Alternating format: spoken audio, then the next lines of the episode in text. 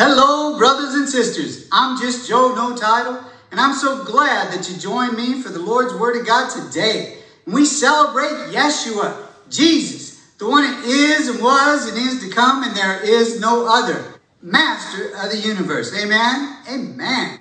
And so, brothers and sisters, before we get into the Word, I want to share an experience that happened to me back in 2015 in Uganda, Africa.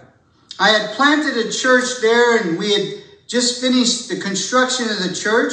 And so I was going to visit the church for the first service. And it was a mighty good service, brothers and sisters, and a great turnout. It filled the whole church. Praise God, praise Yeshua. Amen. Amen.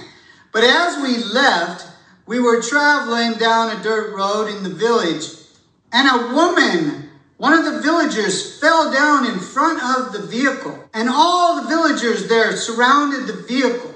And they were pushing the vehicle back and forth and shaking it and hitting it with sticks. And the man who was transporting us there had stopped at a police station before we got there because he said that there may be problems.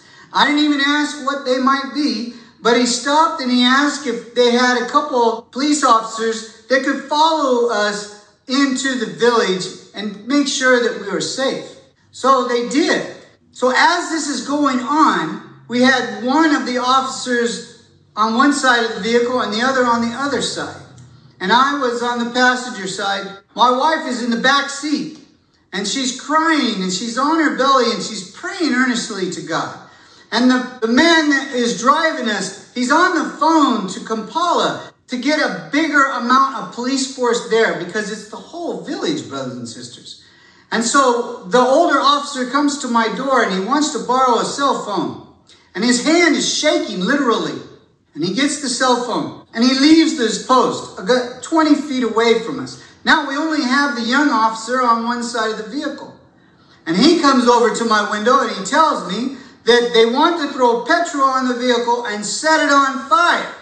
Well, now my wife is hysterically crying. And the man on the phone, he is extremely scared. And I tell them, Do you not know that God has angels here protecting us?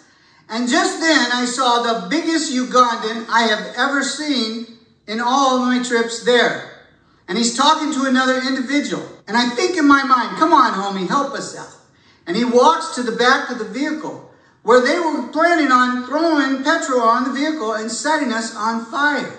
A short time after that, reinforcements arrive and they take the woman away and some other leaders of the crowd to take them to the police department. And they tell us to follow along so that they can fill out the report. So as we're in the parking lot of the police station, which is quite a ways away from the village, and I have to add, people in the village do not have cars. And so the man that I was with goes in and they take the other villagers in there and they're filling out reports and they're investigating what has happened and why. And at that time, all of a sudden, the big man that I saw comes to the other side of the vehicle and looks inside and asks me, Am I all right? And I said, Yes, I am. And he said, That's good. And he walked away. It was miraculous, brothers and sisters. But God sent him to help us that day, to save us that day. I have no doubt in my mind, heart, and soul. And so I praise Jesus for saving us that day. And brothers and sisters, you have to know, if you are saved today, you have a guardian angel. Amen? Amen. And so, brothers and sisters, if you brought your Bibles today, please turn with me to the book of Proverbs, chapter 3. Read verse 24. When you lie down, you will not be afraid. Yes, you will lie down and your sleep will be sweet. Amen. So, brothers and sisters, when I wake up in the morning, I pray to God to keep evil from me throughout the day. And that covers everything. That covers attacks, accidents, diseases, break ins into your home. And when I get on my knees at night to pray to the Lord, I thank him for keeping evil from me throughout the day, and I ask him to keep evil from me throughout the night. Amen? Amen. And so when I go to bed and sleep, I sleep like a baby, brothers and sisters. My sleep is sweet, just like the Word of God here says. So be confident if you're saved today, if you believe Jesus came incarnated from heaven, died and was buried and arose for your sins and mine, and you have repented of your sinful ways, brothers and sisters, you have the Holy Spirit in you, and you have a guardian angel protecting you day and night. Amen? Amen. So the second passage we will read is found in the book of Psalms, chapter 91. And we will read verses 4 through 7. He shall cover you with his feathers, and under his wings you shall take refuge. His truth shall be your shield and buckler. You shall not be afraid of the terror by night, nor the arrow that flies by the day, nor the pestilence that walks in darkness, nor the destruction that lays waste at noonday. A thousand may fall at your side, and ten thousand at your right hand, but it shall not come near you.